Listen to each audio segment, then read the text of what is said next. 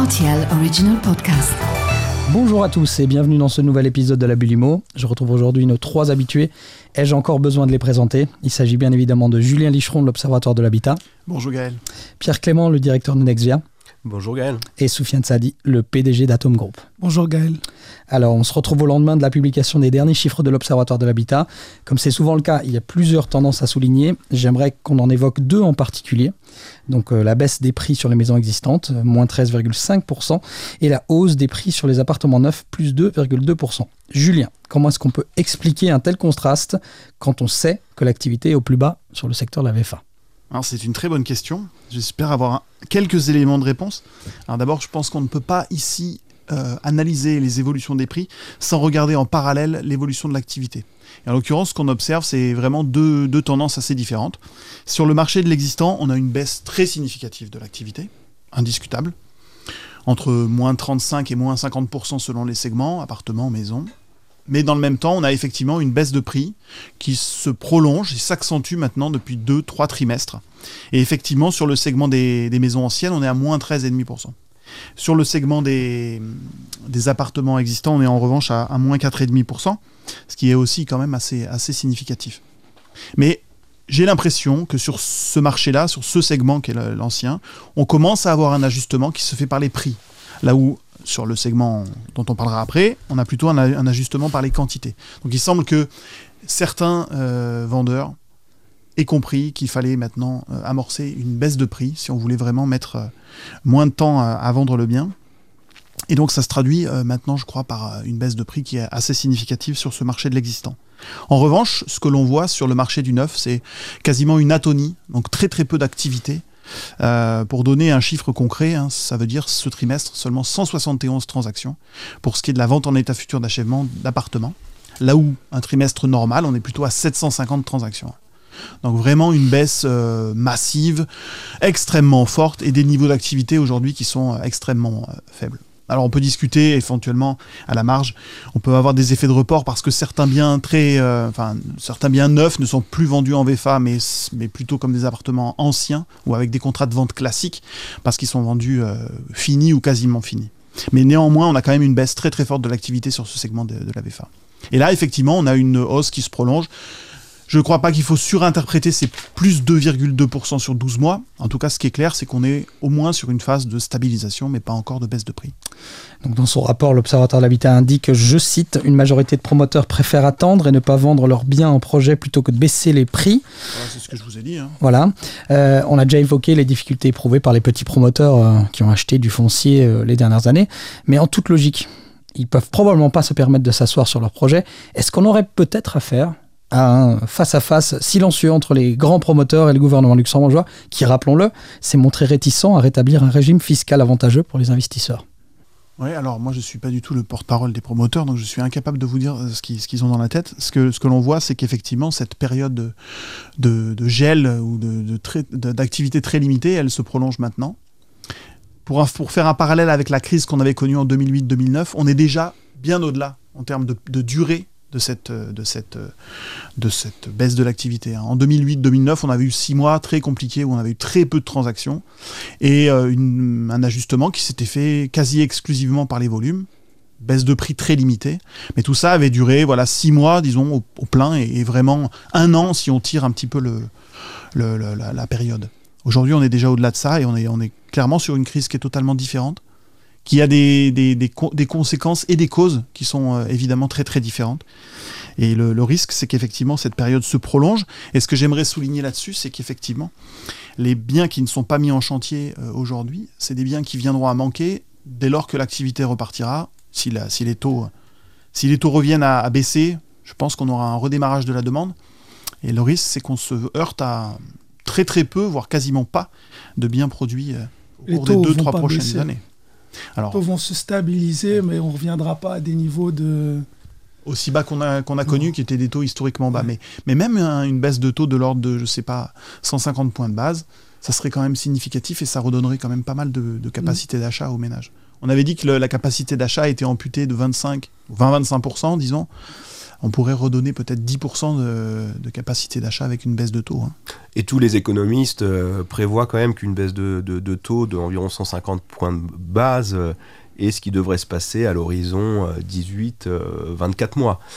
donc, ok, les taux vont rester peut-être à ce niveau pour une période de 12 mois, 18 mois, ce qui est annoncé par les banques centrales et notamment par la BCE en, Europe.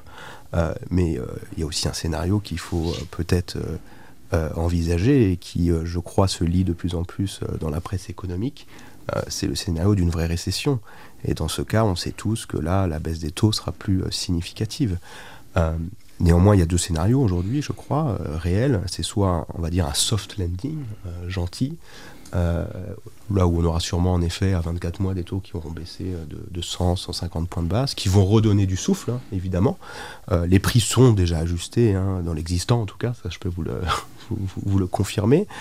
et dès que vous avez en effet 150 points de base de, moins, ça, reprend hein, beaucoup plus fort qu'actuellement. Ça reprend, je pense, au même niveau qu'avant, avec en effet le sujet qu'il y aura beaucoup moins d'offres.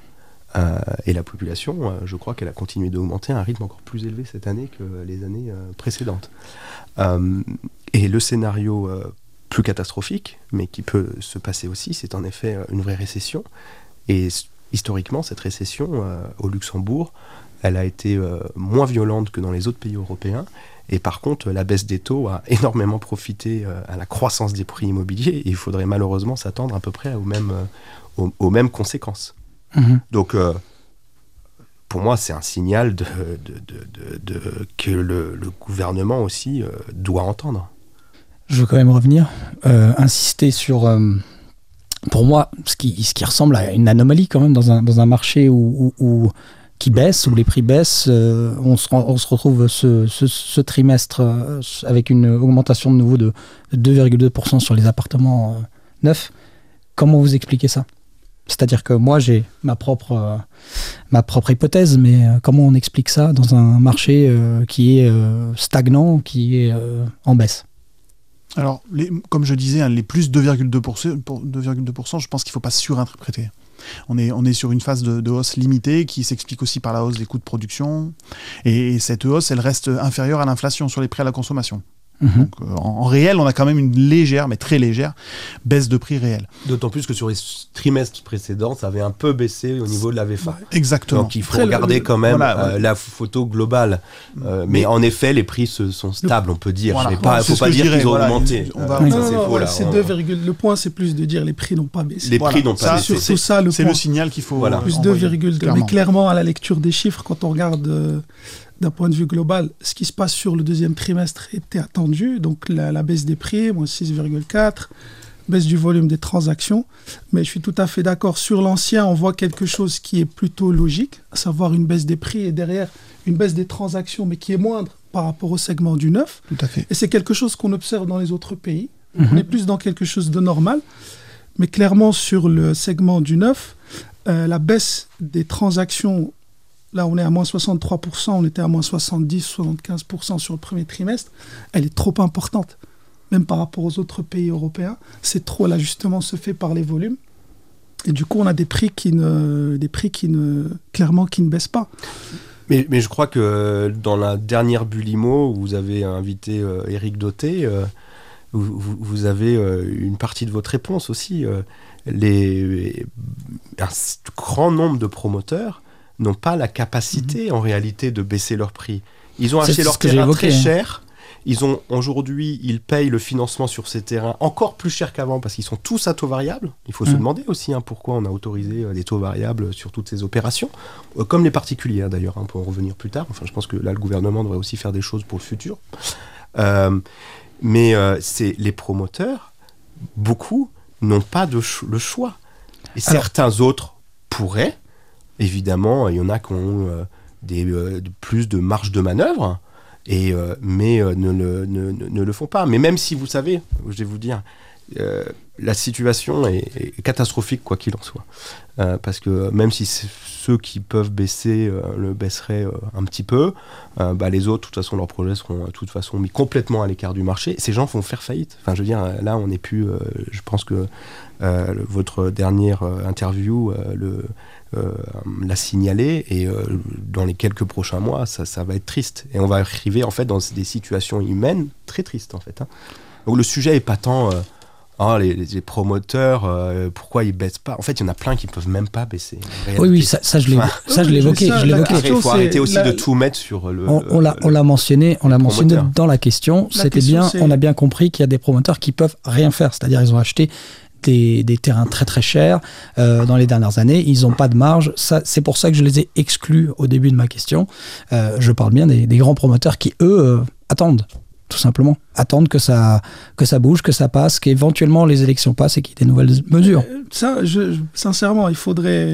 Je ne sais pas quel est le. Parce qu'on peut, on peut en discuter en long et en large. Tant qu'on n'a pas des chiffres clairs, on ne saura jamais, en fait. Et il faut voir la, la situation de chaque promoteur Et chaque projet. et presque. chaque projet présent. Donc c'est assez compliqué de, de, de trouver un. Pour moi, de, de, de trouver une conclusion qui puisse expliquer ça. C'est un fait. Il devrait normalement y avoir une inflexion des prix, c'est pas le cas. Pourquoi? Peut-être que, comme le dit Pierre, il y a des promoteurs qui peuvent pas. Peut-être qu'il y en a qui jouent pas le jeu. Peut-être que. Mais néanmoins, si on revient aux premières discussions qu'on a eues lors du, de la première bulle IMO, on est toujours au même problème, qui est qu'on doit construire au Luxembourg. La population augmente. Il y a un besoin. Et on a 150, 160, 170 bien vendus en VFA. C'est trop peu. C'est Mhm. trop peu. Et c'est ça le-. C'est inquiétant. Et le problème de fond, c'est qu'on va se retrouver dans le même souci dans quelques années quand le marché va repartir, parce qu'il va finir par repartir. Et on va se retrouver dans les mêmes discussions. Donc clairement, on est dans, un, dans une problématique euh, qui est vraiment importante. L'Allemagne est dans la même problématique aussi. Je crois qu'ils ont un manque de 3 ou 400 000 logements. La même situation, mais il y a des mesures très très fortes et très claires. Le logement abordable en fait partie. Inciter les investisseurs, le taux de, de personnes propriétaires est de 50%, donc ils veulent aussi in- incentiver les gens pour devenir propriétaires, etc. Donc on n'est pas les seuls. Mais le souci au Luxembourg, c'est que le pays étant petit, tout ce qui se passe a un impact qui est beaucoup plus amplifié, beaucoup plus important. Mais sur le fond, on est un pays qui a besoin de logements. Le nombre d'autorisations de bâtir est en baisse. On construit de moins en moins. Les entrepreneurs ou les promoteurs qui feraient faillite, on va se retrouver avec un problème de main-d'œuvre où vont partir ces ouvriers. Donc on a un problème de fond. Mais c'est pour ça que j'évoquais un, espèce de face-à-face euh, silencieux, c'est-à-dire qu'on sait que au Luxembourg, euh, le gouvernement attend, actuellement, euh, a même déjà repris certains projets, ça prend énormément de temps. Euh, on attend peut-être que des, que des têtes tombent pour, pour acheter des projets à droite à gauche et construire du logement abordable. Comme vous le dites, c'est difficile de donner une réponse, euh, une, réponse claire. C'est pour ça que je vous la pose à vous. hein. Mais peut-être que, la tous un- stra- mais peut-être que la stratégie est la même au niveau du gouvernement et au niveau de peut-être certains promoteurs dont, Oui, vous, dont avez en tête. Mhm. Mhm. Et en fait que probablement euh, les, les- ces deux euh, euh, parties, euh, pourtant euh, avec euh, des objectifs euh, différents, euh, attendent probablement ça. Mhm. Et le gouvernement bah, va attendre de mettre la main euh, sur euh, des projets euh, qui seront en défaut ou des terrains qui vont être repris par des banques. Ouais. qui vont être en défaut. Enfin, je veux dire, ce- ce- le, et, et peut-être que bah, de la même manière, euh, certains gros pro- promoteurs euh, qui ont les ressources, bah, ça peut être leur stratégie euh, de, pour, le, pour le futur. Voilà, c'est la réponse que je recherchais. Merci. On a tourné un petit peu autour du pot avant Voilà. d'arriver à une, une réponse plus claire. Voilà. Donc euh, revenons aux chiffres du deuxième trimestre euh, 2023. L'existant perd de la valeur, mais les niveaux d'activité euh, ne dégringolent pas au point du neuf. hein. on est bien d'accord qu'il qu'il baisse euh, fortement. Euh, Pierre, la vente de l'existant, c'est votre fonds de commerce. Euh, dans quelle euh, situation se trouve-t-on actuellement? La demande, elle est toujours là, malgré le niveau des taux d'intérêt? La demande sous-jacente est toujours là. Le besoin en logement est toujours euh, extrêmement important. On a un nombre de visites euh, qui est euh, toujours assez important, pas au niveau de, 2000 de 2020-2021, hein, soyons clairs, mais quand on vend un bien de, qualité, avec toutes les caractéristiques dont on attend dans un bien de qualité, hein, ça veut dire un parking, une terrasse, un extérieur, on a toujours des visites euh, et on vend euh, relativement correctement, mais avec des prix ajustés. Le, les prix euh, qui viennent d'être publiés hier ont un retard par rapport à la réalité dans les six mois. et donc aujourd'hui, je vous reconfirme que l'ajustement est plus important que ce que l'on voit dans les chiffres. sur un bien qui a tout, un bien récent, on est plutôt sur des baisses de prix de 15% par rapport au pic et sur des biens euh, qui sont anciens, euh, que ce soit des appartements euh, ou des maisons où il y a de la rénovation et donc beaucoup d'incertitudes. Bah on est plutôt sur des, baisses de prix de, 25% effectives, voire, plus. Hein. le marché qui est le, où il y a le plus de demandes est le marché des, primo-acquéreurs sur des biens allant jusqu'à 1 million d'euros. Hein. Il y a quand même des gens qui ont des capacités avec des, des très bons salaires à Luxembourg, hein, que ce soit euh, des gens qui travaillent à l'État, des gens qui travaillent dans les sociétés privées, euh, et même avec des taux à 4%, ils ont la capacité euh, d'acheter sur 30 ans un bien à, 1 million d'euros, mais ils veulent par contre un bel appartement. Correctement localisé. Donc la rue passante, maintenant, c'est une décote très importante qu'ils n'avaient plus avant. et puis, ils veulent que ce, ce bien-là euh, bah, et un parking euh, et une terrasse pour pouvoir manger avec les amis à, l'extérieur. Donc si vous n'avez pas un bien qui est pratiquement parfait, ça devient c'est compliqué. Mhm. Pour les biens, les, biens de bonne qualité, il y a un marché qui est toujours très présent. Et, nous, euh, on, a un, volume de, on va vendre cette année 70 biens. Donc ça démontre que le marché est toujours là. L'an dernier, on en a vendu 90. mais donc ça veut dire que si euh, en tout cas, il y, a vraiment euh, un, marché qui est là sur, sur l'existant. Et on voit dans les chiffres que c'est le marché qui est le plus résilient.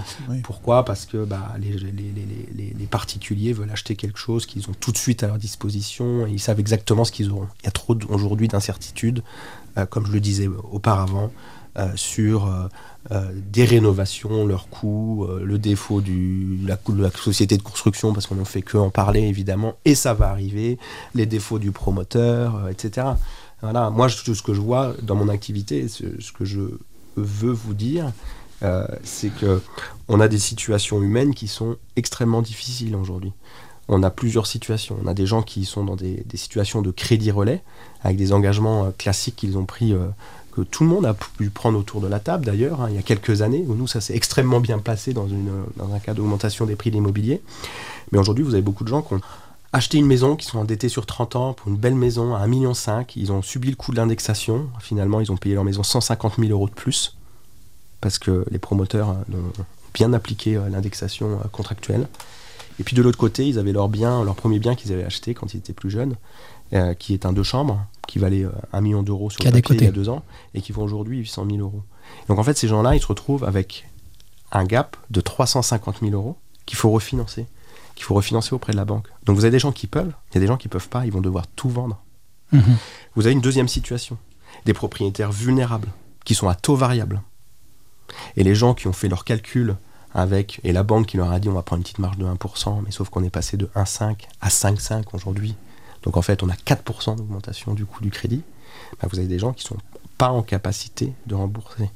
Il y a des gens qui attendent désespérément que ça baisse, mais plus ça continue, plus ils ont crignoté leur épargne et vont devoir vendre leurs biens immobiliers. Donc on a beaucoup de situations contraintes chez nous, évidemment.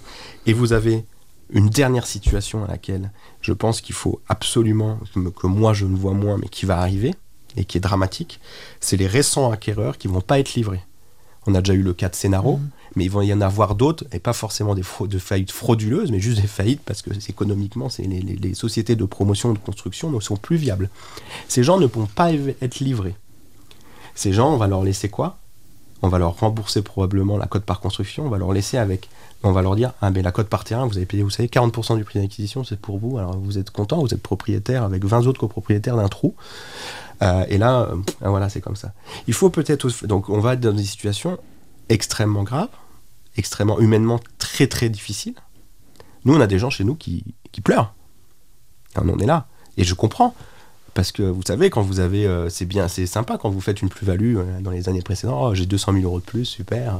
Mais ça change pas votre vie. Vous savez, 200 000 euros de plus, honnêtement, honnêtement, quand vous gagnez bien votre vie à Luxembourg, c'est pas ça qui normalement va changer votre train de vie, etc. Par contre, quand vous faites une perte de 300, 400, 500 000 euros, et vous êtes endetté sur 300, 400 000 euros et que vous avez rien, mais là, ça change votre vie. Ça change votre vie, mais diamétralement. Et là, c'est extrêmement triste. Et c'est là où je crois que je pense que le, euh, il faut que tout le monde euh, essaye euh, de faire que cette situation soit pas dramatique pour les gens. Et là, on va, se trouver dans une situation assez dramatique et qui va créer un problème de confiance aussi sur l'immobilier résidentiel. Et ce qui peut avoir encore plus d'impact que les petits taux. Hein, L'immobilier a baissé de, de 3 à 4%, mais quand vous avez des gens autour de vous qui sont dans euh, euh, bah, terribles, euh, bah, ça va avoir une résonance qui est différente par rapport à, à ce qu'on a connu euh, historiquement. Et, et je pense que là, euh, bah, la situation va s'empirer. Euh, donc il faut aussi de redonner un peu d'espoir. Il faut redonner, euh, il faut, faut- je pense, prendre des mesures à un moment donné potentiellement euh, de, sauvetage pour que tout se crache pas. Faut pas, si on va au bout des choses, euh, la crise immobilière se transformera en crise financière au Luxembourg. Je, faut être aussi euh, clair là-dessus. Très bien. Soufiane, vous avez, euh, vous avez une vision assez globale de l'intérêt euh, porté à l'immobilier Luxembourg. Comment se portent vos audiences? Est-ce que les internautes y cherchent toujours des biens Ou ils ont mis leur projet en pause? Euh, Les nouvelles annonces, il y a eu un moment quand même où on a eu un Mhm. rush de nouvelles annonces. Est-ce qu'elles continuent de pleuvoir ou est-ce que ça a fini par se tasser?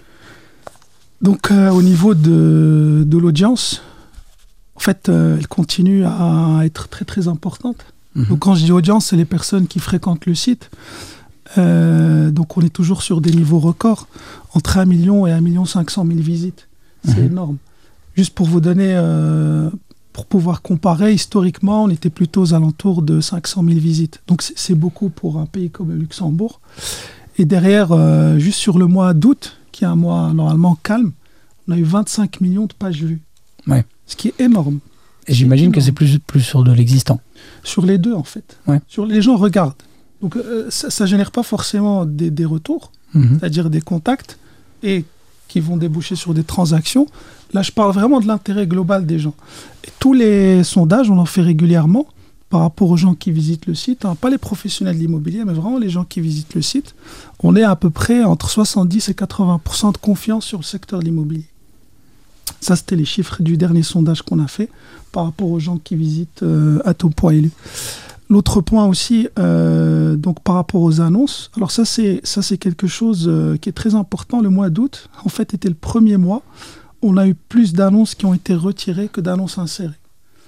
Donc, est-ce que ça signifie qu'on a une, je ne vais pas dire une reprise de l'activité, mais on a quand même un petit volume de transactions qui fait qu'on a eu des agents qui ont quand même fait des ventes et qui ont retiré des biens qui étaient listés. Donc, ça prenait quand même beaucoup plus de temps. Donc maintenant, à voir si ça se confirme sur le mois de septembre et octobre et jusqu'à la fin de l'année. Mais pour la première fois, le nombre d'annonces sur Atom a baissé sur le mois, mois d'août. Encore une fois, l'audience reste, euh, reste très forte.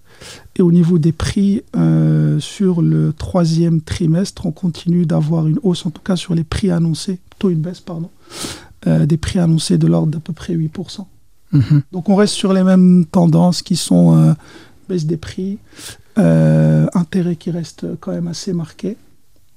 Et derrière, euh, clairement, gros gros challenge sur le neuf. Les projets qui sont, euh, qui sont publiés chez nous restent quand même assez longtemps. Euh, et donc ça veut dire que les ventes ne se font, bah, ne se font pas sur ce segment. Et donc euh, on en revient un petit peu à... Donc il y a un chiffre aussi qui est quand même intéressant, c'est que sur les transactions sur le deuxième trimestre, 80% sur, sont sur l'ancien. Mhm. Et du coup, si on reste à ce niveau-là, la demande va, va, va être focalisée que sur l'ancien. Et du coup, les prix vont finir par augmenter. On a le même scénario sur le secteur automobile.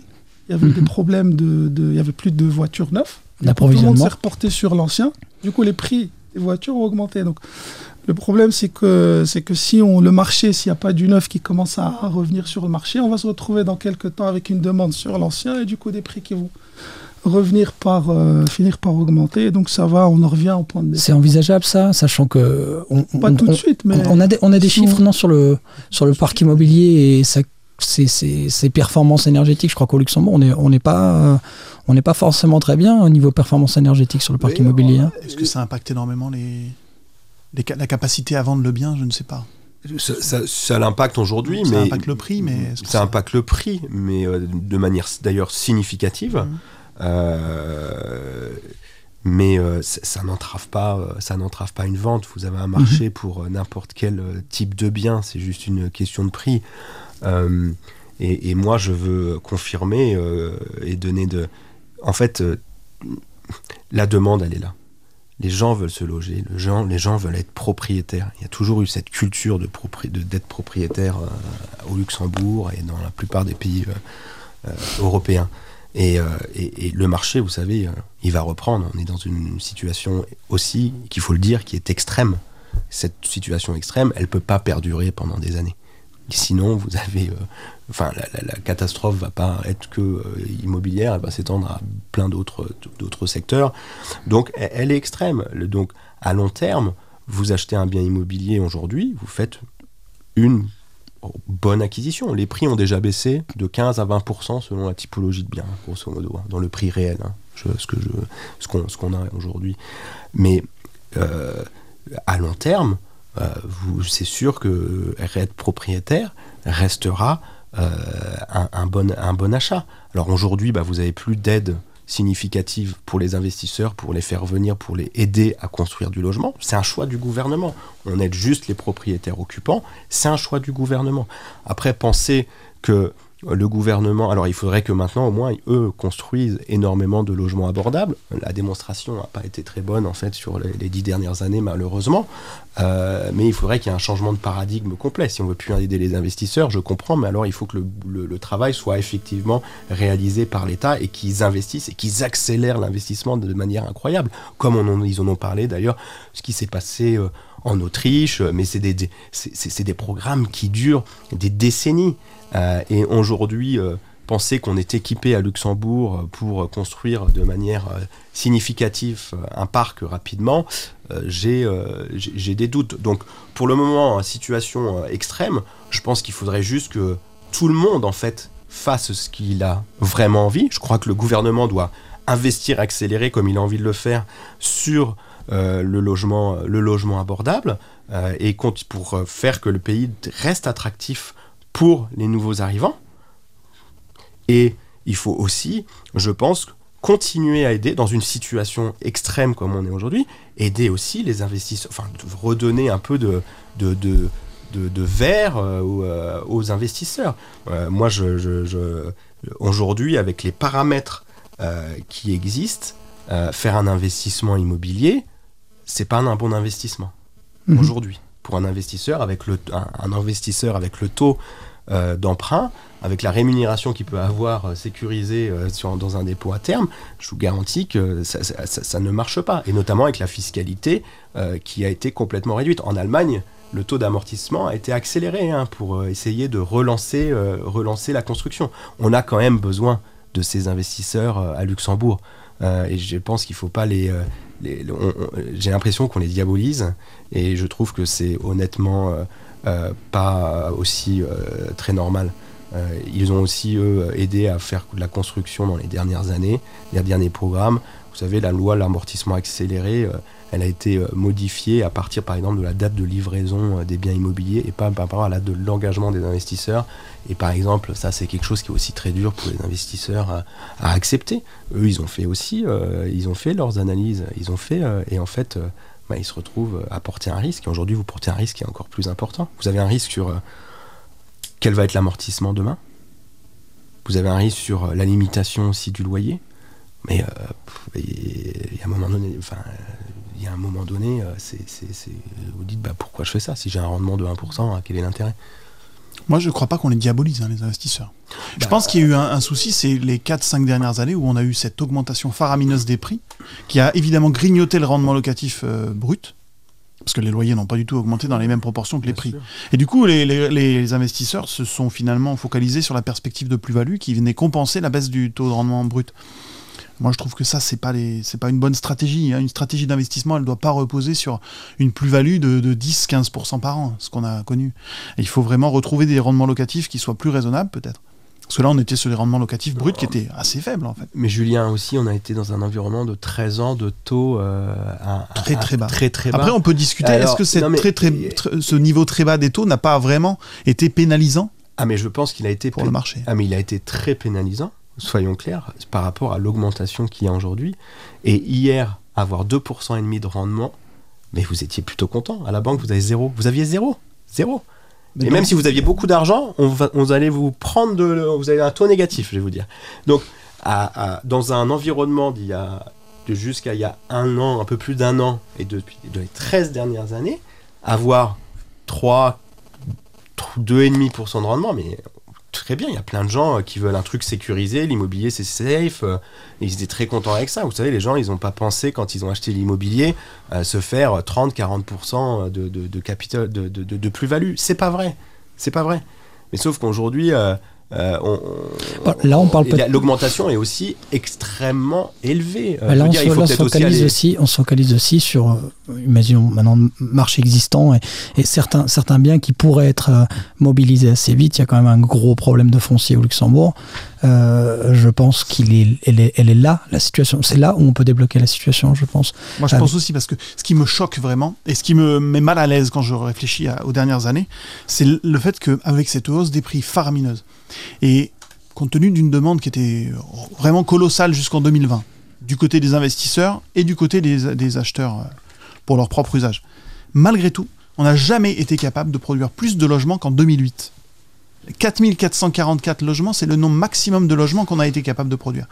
Donc même en phase de demande très élevée, avec, euh, je dirais, un, appétit très important du côté des investisseurs et des accédants, malgré le soutien qu'on apportait à l'investissement locatif via des mesures fiscales, on n'a jamais été capable d'aller au-delà de cette production de 2008. Mais est-ce que capable, c'est le bon mot?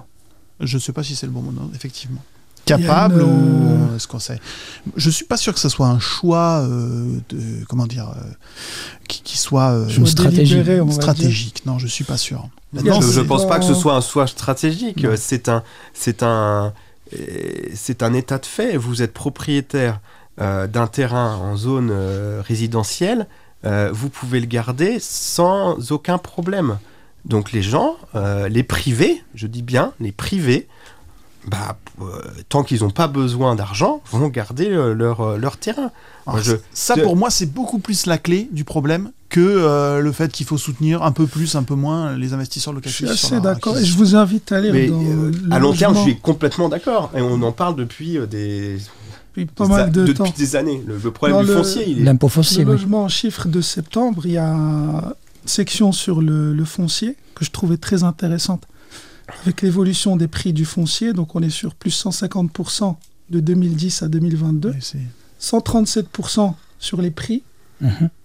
donc sur les prix des logements existants, 131% sur l'ancien, plus 50% sur les prix de la construction. La conclusion, cela montre que la hausse des prix des logements a trouvé son origine principale entre 2010 et 2020 dans la hausse des prix des terrains à bâtir, davantage que dans la hausse des coûts de construction.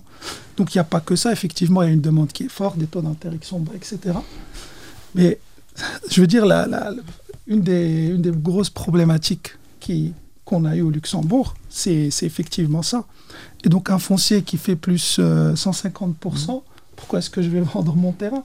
C'est Ouais, un c'est meilleur certain. placement que d'avoir un terrain qui te rapporte. Oui, En et c'est- probablement, c'est probablement là où il y a une marge, euh, Mais- une marge et c'est- de, négociation. Et, au et final. je, et je vais le dire honnêtement, c'est une stratégie vénale de des privés qui sont propriétaires de terrains et de grands terrains en zone euh, résidentielle et qui ne font rien avec.